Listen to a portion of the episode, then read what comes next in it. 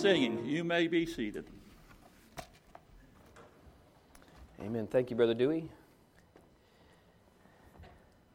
Take your Bibles this evening and turn with me to 1 Corinthians chapter 3. No notes, no overheads, no PowerPoints, though there will be some verses tonight. There will be some verses on the overhead.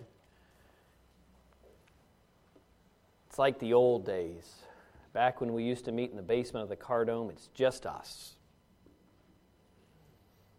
And we grew from that, so I know it's effective, but uh, everybody's used to seeing things on the board or have things in your hand that you can take notes with. But uh, I think it's a good thing for us as we look at who are we, or answer the question, who are we? And we're speaking in particular, who are we as a church? Uh, who are we as a church? Well, we look here in 1 Corinthians chapter number 3. we'll pick up our reading in verse number 9. And tonight we're going to answer by saying we are a building. Last week we talked about being a body. This week we're talking about being a, a building. Next week we're going to talk about being a bride. And the week following, as a church, we're going to say that we are a blessing. And so look with me here in 1 Corinthians 3 and in verse 9. The Bible says, For we are laborers together with God. Ye are God's husbandry, ye are God's building.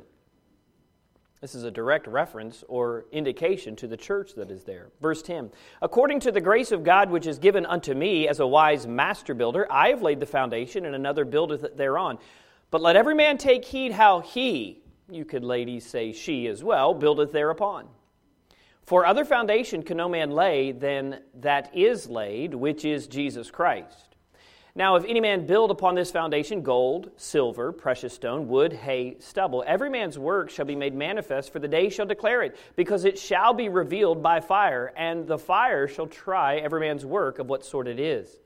If any man's work abide, which he hath built thereon, he shall receive a reward. If any man's work shall be burned, he shall suffer loss, but he himself shall be saved, yet so as by fire. Verse 16 Know ye not that ye are the temple of God? And that the Spirit of God dwelleth in you. If any man defile the temple of God, him shall God destroy. For the temple of God is holy, which temple ye are. Father, I thank you for this evening, the time that we can gather and look at ourselves as a building, an inanimate object, but a structure with purpose. And so I pray that you'll help us to see that this evening. Help us to see what we do or function as a unit. A building is not just its door, it's not just its ceiling tiles or its light or its air conditioning or flooring or seating. A building is the whole package, it's all of it together. And so I pray that you'll help us to see that this evening. Bless us tonight as we look into your word, find truth, and apply it to our own lives. In Jesus' name, amen. We gave our first answer last week to the question of who are we? And we answered by saying we are a, bo- a, body. In fact, we are the body of Christ presently acting in this world. We are the hands, we are the feet, we are the mouth of the Lord Jesus Christ, speaking and working and doing the things that if he were here physically in Georgetown, Kentucky, he would be doing. That's who we are. We are a body. We noted that within that body, each believer has a fit, a form, and a function. So if we are a body, then how can we also be a building? And the answer is because God deemed it that way, and God describes us that way. The tabernacle and the temple of the Old Testament were foreshadowing of God's indwelling presence. They gave a picture that if we came in right worship before Him, in that coming before Him, God in that place would come in His fullness, or the fullness of His Shekinah glory would rest upon a place. At the completion of the tabernacle for Moses, then again for Solomon at the completion of the temple, God's Shekinah glory rested upon those holy or most holy places. In fact, the interesting story from Second Chronicles when Solomon completed the temple, it wasn't just, it seems, the most holy place, but the whole entry into where the showbread was, the outer area, the holy place itself, not the most holy, but the first entrance into the holy, even that the priests and the Levites could not go into. It's a wonderful statement or a truth given to us in the filling of that temple. God's Shekinah glory rested upon those locations.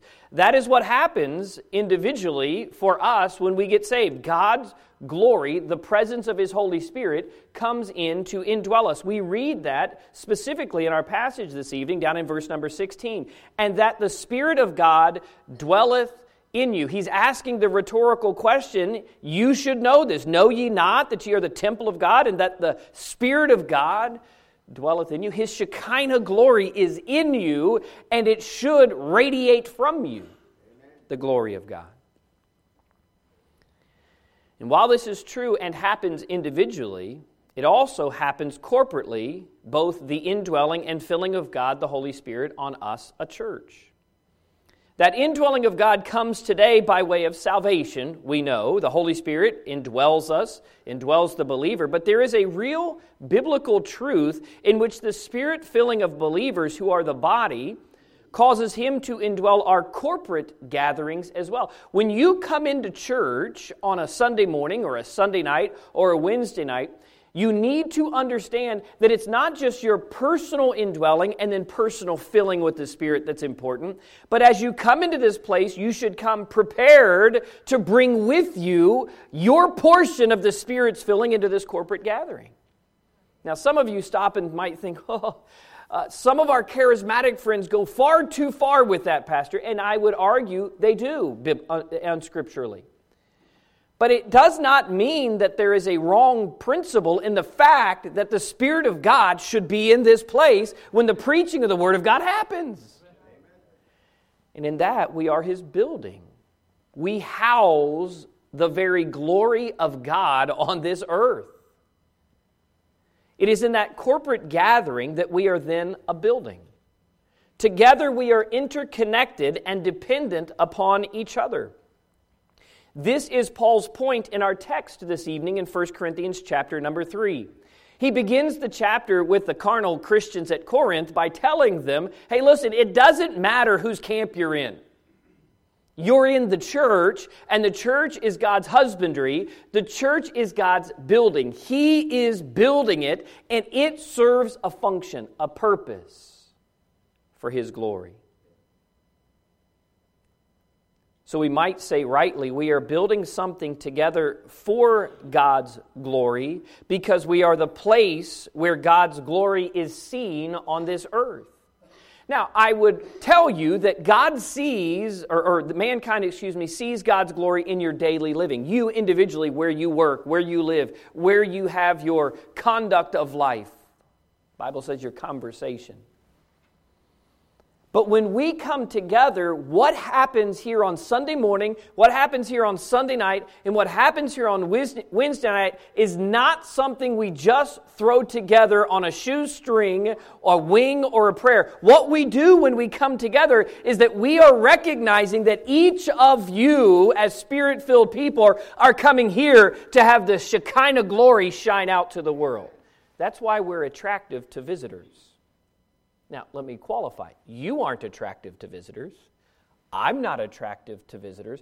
But people that walk in this place Sunday morning after Sunday evening after Wednesday evening, week after week, month after month, just like when you came and you were attracted to this place, it's because there's something different here. It's the preaching, it's not the preaching. It's the singing, it's not the singing.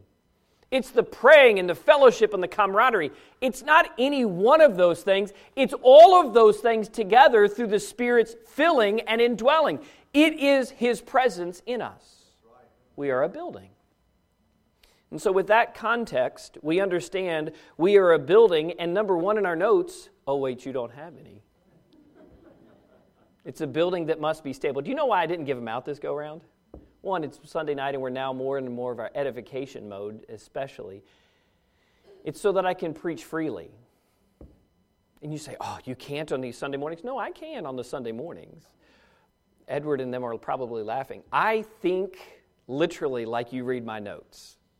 It's categorical and it's all alliterated down the, down the list. So if I say one that we're stable and two tonight that we're something else, they're all going to be S's, I promise you. But if we don't get to number three, you'll never know, and I will. All right? We're stable. We're a building that's stable. You know what? This building, I remember when we built it, it was fascinating. These pillars over here, and I don't know the folks, if you're at home and watching on YouTube, and we had 16 families watching from this morning, uh, the, you, you may not see me back here, but do you know what these pillars are? We've talked about this a little bit in Bluegrass 101, right?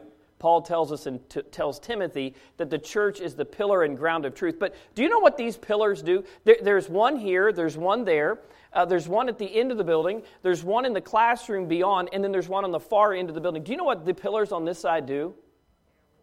They bear weight. What else do they do? Thank you. Somebody, somebody had to say it. They hold up the roof.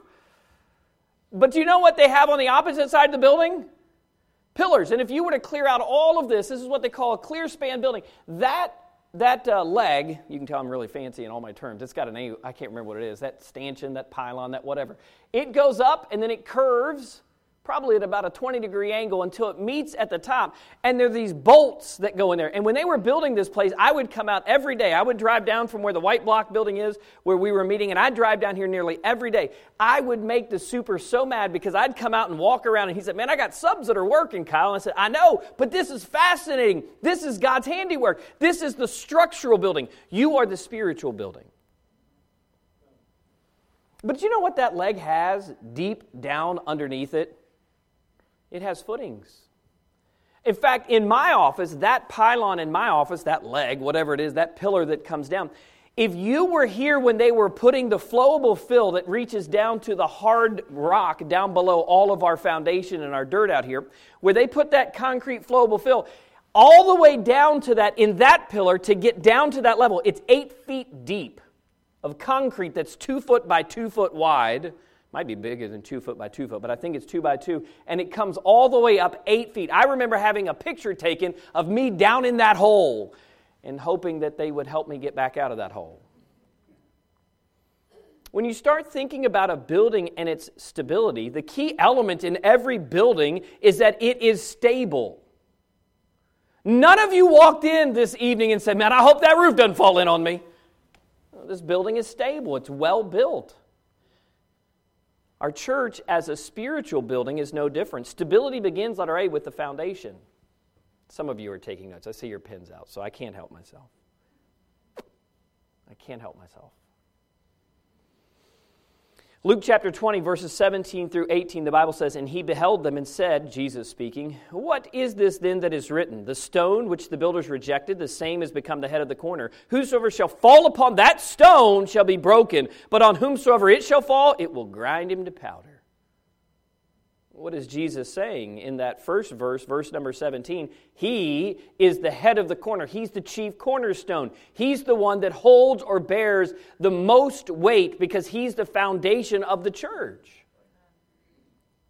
Later in Acts chapter 4, in verses 10 and 11, Peter is addressing the Sanhedrin after being threatened to stop preach or being told to stop preaching as to why he healed someone, uh, the man uh, that he. Uh, healed on the Sabbath day who was begging alms of him, the Sanhedrin says to him, You know, what are you doing? Why are you doing this? Here's what he says to them in verse 10 Be it known unto you all and to all the people of Israel that the name of Jesus Christ of Nazareth, whom ye crucified, whom God raised from the dead, even by him doth this man stand before you whole. This is the stone which is set at naught of you builders, which has become the head of the corner. In other words, Jesus Christ is what it's all about. The stability of our spiritual building here is not upon me or my opinions, it's upon Jesus Christ alone. That's our stability, that's our foundation. Later, Paul, writing to the Ephesians, said this in Ephesians 2, verse 19 Now, therefore, ye are no more strangers and foreigners, but fellow citizens with the saints and of the household of God. He pivots from the family relationship and moves into the building relationship. He says, and are built upon the foundation of the apostles and prophets, Jesus Christ himself being the chief cornerstone, in whom, in that chief cornerstone, that foundation, in whom all the building fitly framed together groweth unto a holy temple in the Lord in whom ye also are builded together for an habitation of God through the Spirit. How is this spiritual building built? It's built first in stability with a foundation that is unmovable, it's unshakable. Notice it is, he says in Ephesians 2, it is the apostles and prophets. But Jesus Christ is what they're writing about. He is the chief cornerstone. He is the foundation of our spiritual building together as a family and as a body. What the prophets saw coming and foretold as truth about Jesus, the apostles then witnessed and verified about Jesus as being actually true. That is the foundation which creates stability for us. It's what caused Peter to later write this in 1 Peter 2 and verse 6. Wherefore, also it is contained in the scripture Behold, I lay in Sion a chief cornerstone, elect, precious, and he that believeth on him shall not be confounded. That's stability, my friend. There's no instability, he says in that verse. If you are built upon the foundation of Jesus Christ alone, there's no moving that church. It will be secure, it will be settled. there's no instability or confounding those who believe on Jesus. That's a pretty solid foundation. What is the effect of Jesus Christ's ministry to mankind? Not the purpose. Now, I understand what the purpose is. It was to seek and to save that which was lost. I mean, the effect. The answer is the effect of Christ is a quiet and peaceable life. If Jesus Christ had never come, our race would never be able to live truly a quiet and peaceable life. But we can, and as a body of believers, we ought to live a quiet and peaceable life because we have stability. We have a foundation that doesn't move. The light shines in darkness. The truth is set against the lies of the world, our flesh, and the devil. It is an unshakable foundation, the person of Jesus Christ. The foundation then gives way to the framing. They had to pour those footers and they had to pour those piers before they could take those big bolts and put those uh, uh, nuts on top of them. And they were big. I mean, I remember the one guy, he was working it when it was down. And I said, Really? Because I always thought you would just use a tool. But man, those bolts were big that hold that thing in if you go down to the bottom. And they would grab onto the end of that and they would turn and they would turn and they would turn and they would get those bolts down so that those legs will never move. I mean, I guess a bulldozer could hit them and move them, but they're not moving. It is from then that the structure starts to take place. The stability of the foundation gives way to the stability of the framing. Now, when I was a kid, and I mean when I finished college and I was beginning to do my work in this life in the secular field, at one point I decided, I don't know if my parents were in agreement, but they allowed it, to move into their basement. And I said to my dad, Don't worry, Dad. I mean, the house that they had bought at that time had a bar and a dance floor down in the basement. And I said, I can live down there. And he said, No, no, we got to change it from a bar to a dance floor if I'm going to let you live down there. it was dry, there was nothing in the bar. Anyway, the point is, he said to me, What do you plan to do? I said, Well, I'm going to put up some walls. I'm going to frame those walls. Can I tell you what? Those walls were not on 90 degree. I mean, Dad can t- attest that they were close to 90 degrees. But they weren't exactly 90 degrees. Now, I will say, Jason can bear witness to this, through the years of all the remodels, and if you were at the church years ago in the Oser building, we would blow out a wall and reframe a wall. Uh, Bob Graham used to say, You get tired of the way the church looks at bluegrass, just stick around for a while and we'll change it. Pastor hasn't seen a wall he won't take down. That's what Bob used to say. And that's true. It was absolutely true then, it is true today. I've learned better how to frame a wall. But man, you don't want a crooked wall.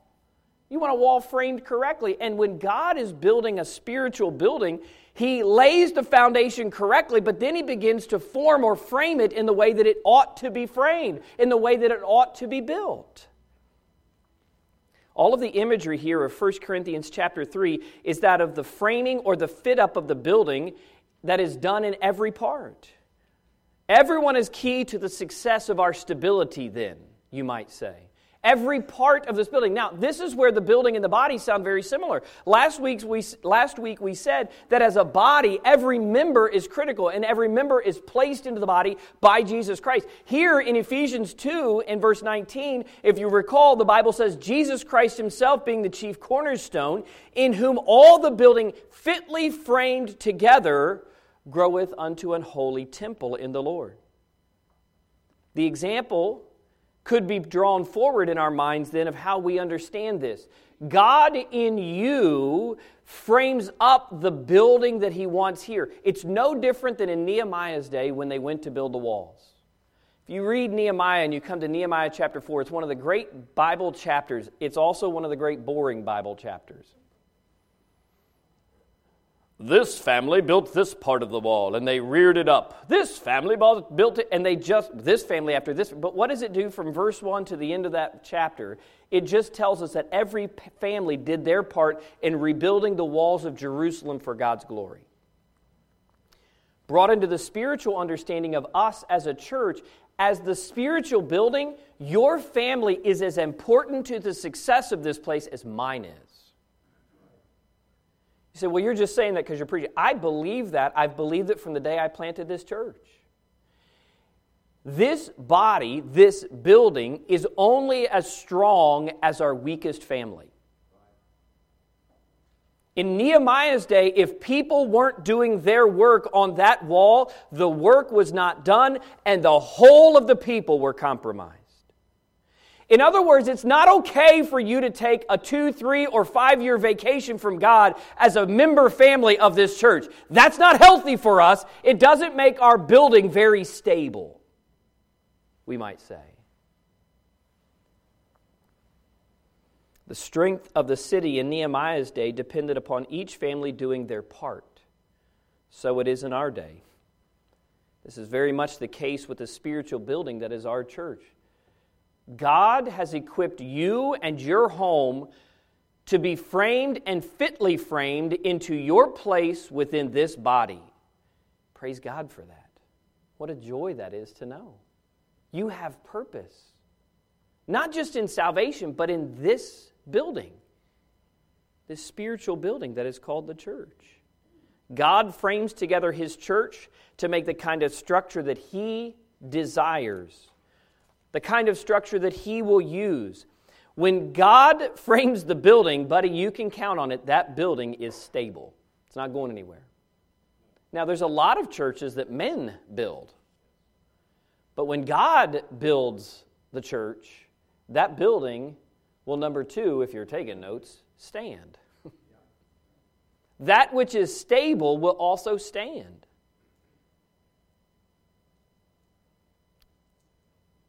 The building, of course, if it's built right, will stand, but by standing, I mean also that it will have a proper standing before God and men. I didn't fully understand this word of something having standing or standing in the sense that people can reflect and look upon it until I moved back home here to Kentucky. And then I realized when I run commercials or I hear things during sporting events that this horse is outstanding at this farm. Well, what it means is that's where it's at. and if you want to go see it or if you want to have uh, the pay the fee to make sure you're part of that horse's lineage or have uh, little ponies come out from it, I don't know the right word, but if you want to have that done, then you better go where it's standing, okay? I always laugh when I try to get into what animals are born. Ken and Lauren always laugh at me uh, at that. The ponies that come out of those things, whatevers, they have standing. And, and think of it in this sense. When people drive by our building, if there were like bullet holes in the door and there were shingles missing and there were tiles falling off and, and the Hardie boards out here had been, one was drooping down, people would drive by and go, boy, that's a terrible church. Why? Because the building is in bad standing. That's what I mean by it. God has a master plan for our church.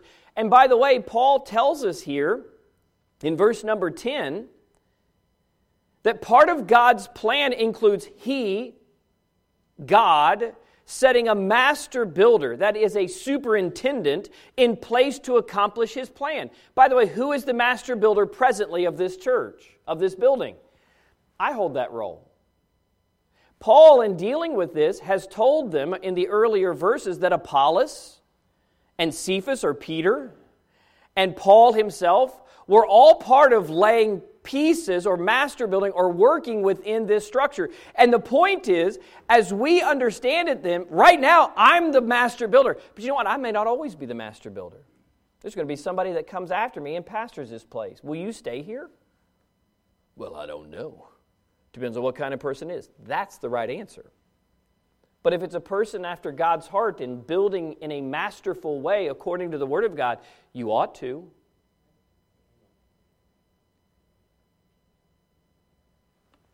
That does not mean, then, that the church just does what a pastor wishes. That's not what it means that Paul was the master builder. It means he followed the plan. he understood what God was building in his church, and that building of the church had to have proper standing in the eyes of God and before men. The pastor must do what the Lord wishes. And my responsibility as a pastor is to ensure that this place has good standing with God and before man. The phrasing of Paul in this passage tells us two truths about our standing as the Lord's building. First, it has standing by its design.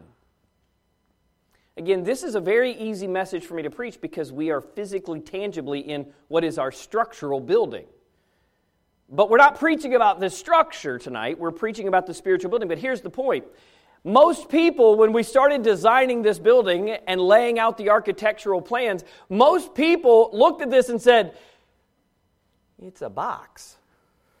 I mean, it's, it's just a big square. I mean, has anybody else noticed that? Am I the only one that noticed that? Right, okay, some of you are honest in here. Thank you. You learned this morning about truth, right? Truth and honesty. Yeah, it's just a big square. You say, did you mean it for it to be ugly? No, there's a lot of reasons why we went with a big square. Uh, I don't think it's perhaps or so ugly. I think we've prettied it up in the best ways that we can. But no, it's not your classic red brick church with the nice front steps leading up to it where the pastor can stand out front and shake hands all day as people are coming and going. I mean, it doesn't have that standing. But this church as a spiritual building does. That's what's attractive. When we say that it has standing, it is by design, and it's by His design. The Bible tells us here that we, as builders, in verse at the end of verse 10, but let every man take heed how he buildeth thereon. What are we building upon? Well, we're building upon the stable foundation, and we better be building by his design. We better make sure that this building stands as God wants it to stand in the spiritual sense. God has a design for what He wants in His church to do in this world to spread the good news, to share the love of Christ with the household of faith first, and then with the rest of the world. There is a design that God has as this church is built for His glory. What will it become? I don't know. We've had conversations in leadership and different leadership meetings over the years. Do we grow to be a church of a thousand and then start satellite ministries? I don't know. But I know this you don't want somebody driving routinely from over an hour away regularly to be a member of this church. What you have to do then is realize that there needs to be a church plant there. And so we've always, from the beginning, known outside of about a 25 mile circle from where this church is located, we'll probably, once we get eight to 10 families, look to plant a church and to plant a church and to plant a church and to plant a church. Why? Because that's what God's called us to do. When the church of Jerusalem got too big as a building, God brought persecution so that they would go everywhere preaching the gospel. That's what it says they did in Romans or Acts chapter 8, excuse me. There is a design that God has for this place. The point is, at present, we're continuing to build it according to His design, but there's also durability. A second thought on the standing is it has durability. Paul wants our works to last. In fact, that is the pivot in verse number 12. By the way, this is a passage often used of your individual rewards for your individual faithfulness and stewardship, and that is absolutely right. But make no mistake, the context, the particular context of this is how you build your life of works within the body or building of the church. Oh, well, I, I, thought it was just my own personal spiritual rewards. Oh, you have spiritual rewards that are coming to you. But the context of this passage, particularly, is that we are a building, we are a church, and as a church, what you're building in your individual lives brings reward to you, but it also brings reward to the whole body, the whole building. It has durability. And so he says to them, Hey, if any man, verse 12, build upon this foundation gold, silver, precious stone, wood, hay, or stubble. He's saying, Here are the types of materials you can use. Every time I read verse 12, I always think of the little story of the three little pigs. Made his out of wood, made his out of hay, made his out of brick. That would be the gold, precious stone, gold, silver, and precious stone. The point is, every man's work, verse 13, shall be made obvious, manifest, for the day shall declare it, because it shall be revealed by fire, and the fire shall try every man's work of what sort it is. If any man's work abide, which he hath built thereon, again, that phrase, built thereon, is upon the foundation of Jesus Christ within the building that is the church. But I think that refers to just me. It is just you, but it's just you as a part of this building. That's the context of this passage. You can't just take verses out of their contextual meaning. It's bad hermeneutics, it's a bad way to study the Bible. Your rewards in heaven will reflect on the rest of us that are part of this building. That's powerful and deep. Paul wants our works to last and be rewarded, but that also means a church full of people doing rewarding works, that that church full of rewarding individuals will stand as a beacon for God's glory. Look, if all of us understand that we are living to be rewarded by God doing works that are gold, silver, and precious stone on this earth, and that's the material that we're bringing to the spiritual building, can I tell you something? The world outside will want what we have. That's why it's important we understand what kind of building we are. That is God's desire for His church to last. It doesn't mean that it cannot be demolished, the church, spiritually. It can. But his design for this place is to live according to verses 12 through 15. You and I working and being careful as we do so to be mindful that I individually, individually will be rewarded, but what I'm building is the church itself for God's glory. If you build a church on a man, whether it's his personality, whether it's his passion, even if it's his preaching style, that church will not last. When I planted bluegrass, for probably the first three to five years, I did a deep study. I mean, we weren't running but 30 or 40 people, but I did a long study, had lots of conversations. In fact, I think one time Brother Graham and I went to a lunch or a breakfast and we were talking. I said, Do you think in all your years that God blesses a man or God blesses a ministry? And now, 14 and a half years in, I think the answer is yes. He, he blesses men and women who are part of his ministry and work, the building, the church. Because I, I, the reason I went through that process is because I would look at great servants of God who led wonderful ministries, and then they would leave and the church would fall apart, and I couldn't figure out why. And I never want that to be the case for bluegrass. So if it's built upon me, then my early days, I thought, well, I'll just be here five to seven years and I'm leaving because I want the church to last and I want to be able to continue to do stuff for God's glory. Now, God has revealed you can do both, just don't build it on you.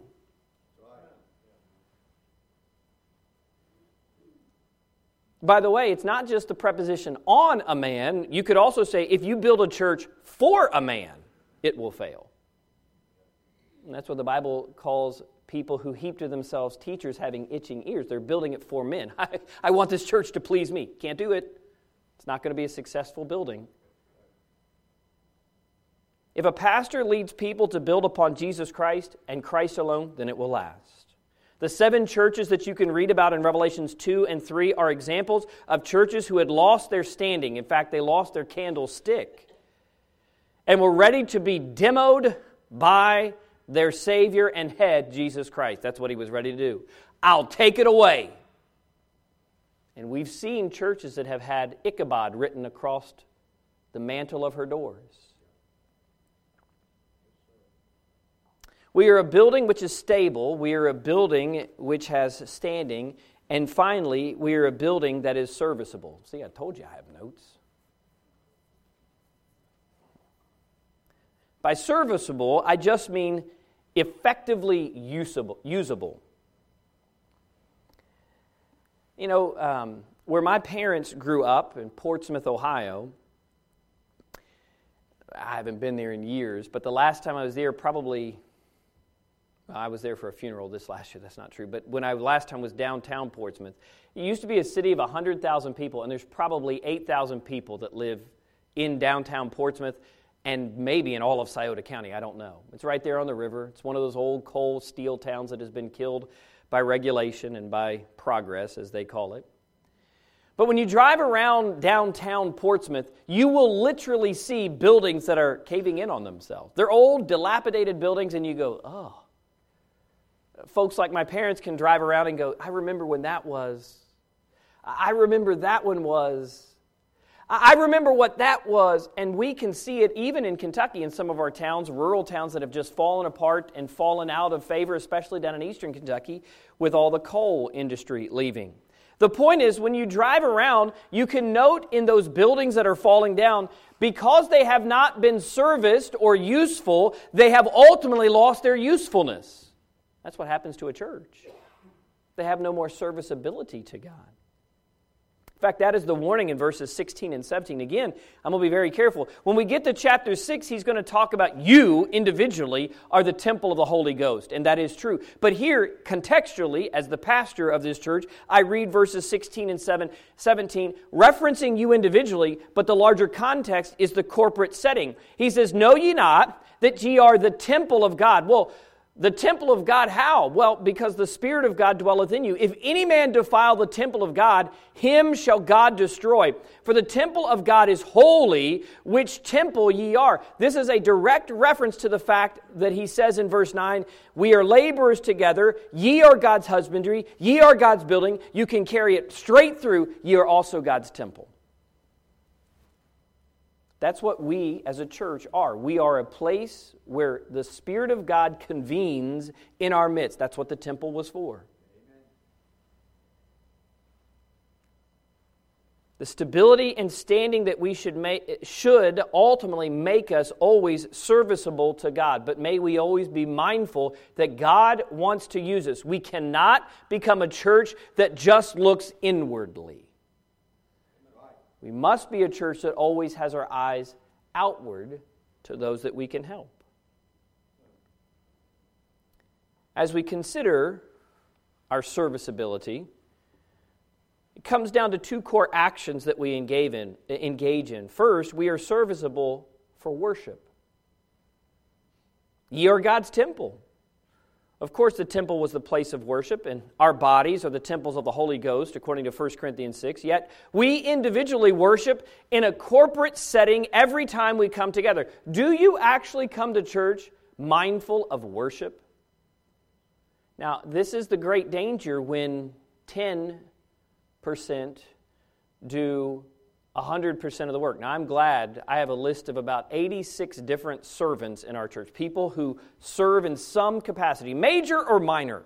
86. That's a wonderful truth. That's a wonderful blessing to know. But I also know somebody told me he had 245 people in church this morning.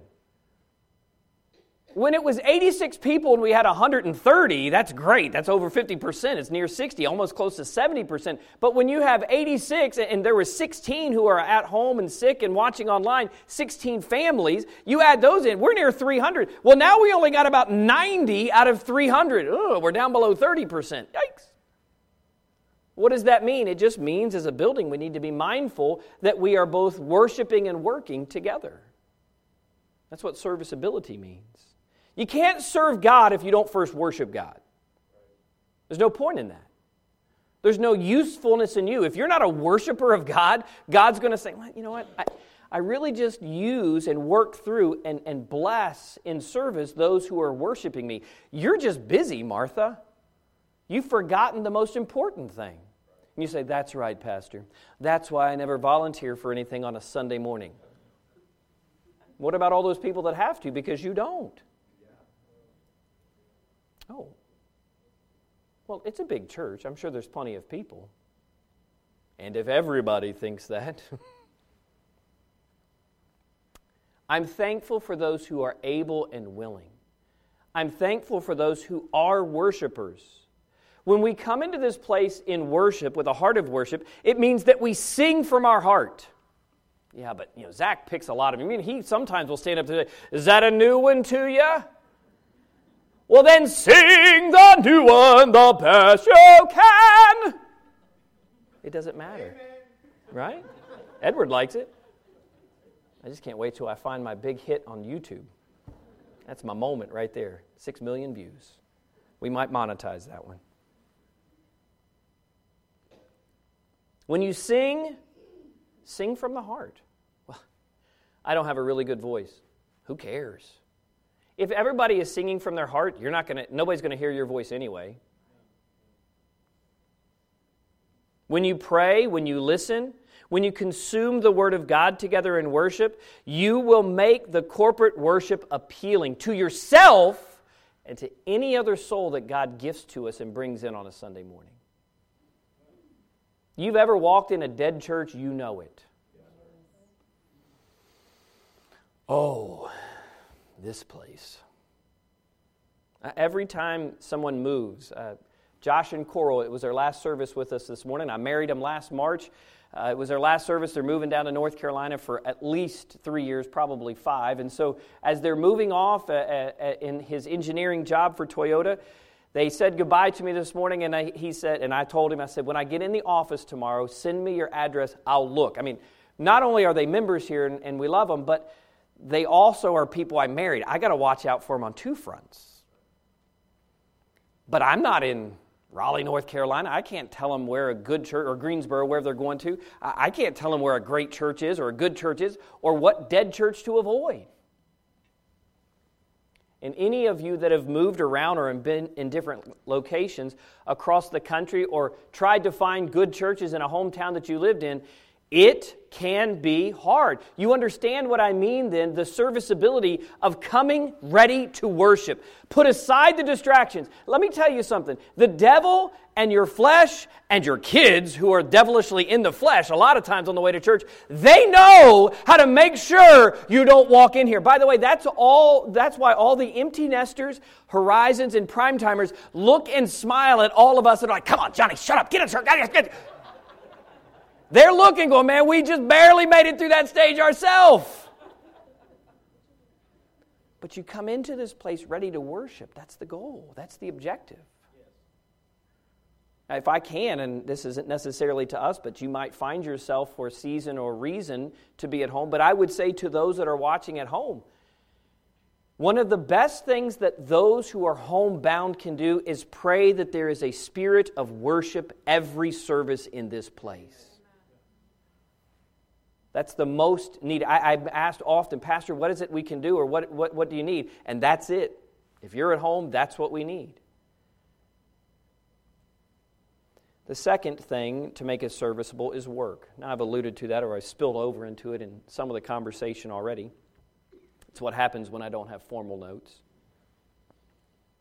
The focus of 1 Corinthians 3 of the church building is the serviceability of that building to work. Work is not the primary objective of the church or the body. It is first to worship. But once we have a heart of worship, we then need to have hands that do the work. I'm reminded of that old hymn, To the Work, To the Work. We are soldiers of Christ, or however, that might be the second stanza. Whatever we, the first stanza is, you can help me afterwards. Zach will teach it to us and it'll be new. The work is done within the building of God's church in 1 Corinthians 3. Within that building, and I don't mean building it or growing it, I mean within the actual structure of the building spiritually. The best work that a believer can do is under or within the auspices of the church itself. I don't mean to say it's the only place you can do Christian ministry. Of course, that's not true. I hope and pray that each of you takes your faith out and with good serving hands serves your community, wherever that is. One of my favorites is Brother Dewey. He always is working with Habitat for Humanity. He's always helping on those houses, isn't he, Miss Debbie? Always. Well, he's got time. He's retired, right? That's the beauty of retirement. But the point is, he understands that the work doesn't only have to be done through the church. He can do it in other places, but Brother Dewey and Ms. Debbie serve wonderfully well within the church. So, our primary focus, or at least the beginning of work for the Lord that is serviceable to Him, has to start within the body, within the building itself. If Christ shed His blood for the church, and He did according to Acts 20 and verse 28, then the church and serving here ought to be our main focus of work and ministry. Now, how many brought this back tonight? See, it's more teaching and edifying. Who brought this back tonight? Hold it up for me. One, two, three, and one is the newest member. Hallelujah. You know what? I had a teenage boy bring it in, big, not teenage, tall, big Levi. He came in and he said, Hey, Pastor. Yes, Levi. I think that kid's going to end up like eight foot three. But anyway, he said, What do I do with this? I'm like, oh, hallelujah. I mean, this isn't his, his is out there. Last week in the preaching, at the end, we probably ran out. We have more out there. I asked you to fill this out and put your name on it and bring it in. You're like, yeah, but that sounded an awful lot like a Marine or Army recruiter, man. I, was too close to home for me. I mean, just fill it out and drop the card in the box. It won't mean anything. You just committed yourself. You got three years changing diapers. Good luck right? That's what it felt like to some of you. That's not what we're doing. I mean, Pam is, but I'm not doing that. Why did I ask you to do this? One, I want to see the earnest of your intent. I get it. Most of us forgot. I didn't fill mine out. I kind of know mine. Right? But if we're going to do the work, we need to know who and where to place you, where, to, where we have needs, where we have deficiencies.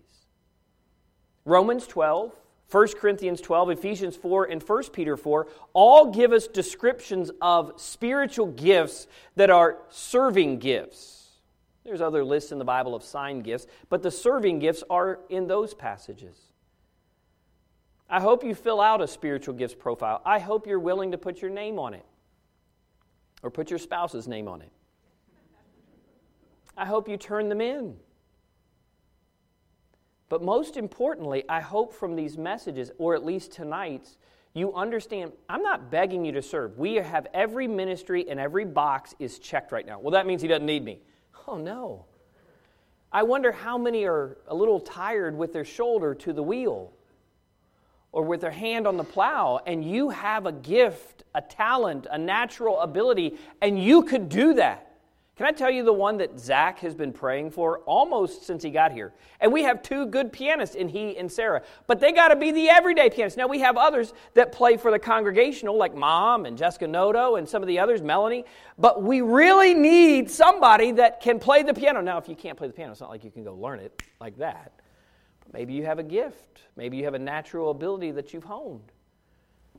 The point is, is that we have needs all over the place. If you were to ask us and come into staff meeting on Monday mornings, you would find they're like, okay, who can we help? Who can we talk to? Who can we find to do? This ministry, as an organic ministry, has lots of needs, countless needs. Knowing who is gifted for what helps us not put round pegs in square holes. You know how you will burn out in ministry if you're doing something that you're not gifted or have ability in? You'll burn out like that. I remind us then as we close this evening the building that we have been talking about are the lives, love, and learning we all do together in Christ. It, it's not, I don't want you to leave and go, yeah, he preached about the building, and by Thursday of this week, you're like, he was preaching about a building? Are we building a building? We're talking about us, a spiritual building. that Christ is building. Christ is the architect and chief cornerstone. I, as the pastor, am presently tasked to be the wise master builder. And you are to make sure that there is both worship and work being done in this corporate temple of Almighty God.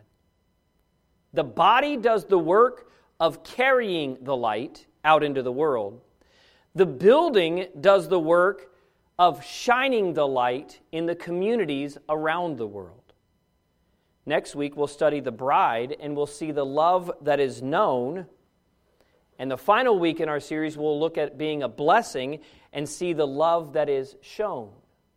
You, as a body, are the light. We, as a building, are a light that is to shine in a community. As a bride, we know the love of God, and as a blessing, we show the love of God. That's what we are, that's who we are. And praise God for all the benefits that He gives to us as His local church. Father, I thank you for this evening.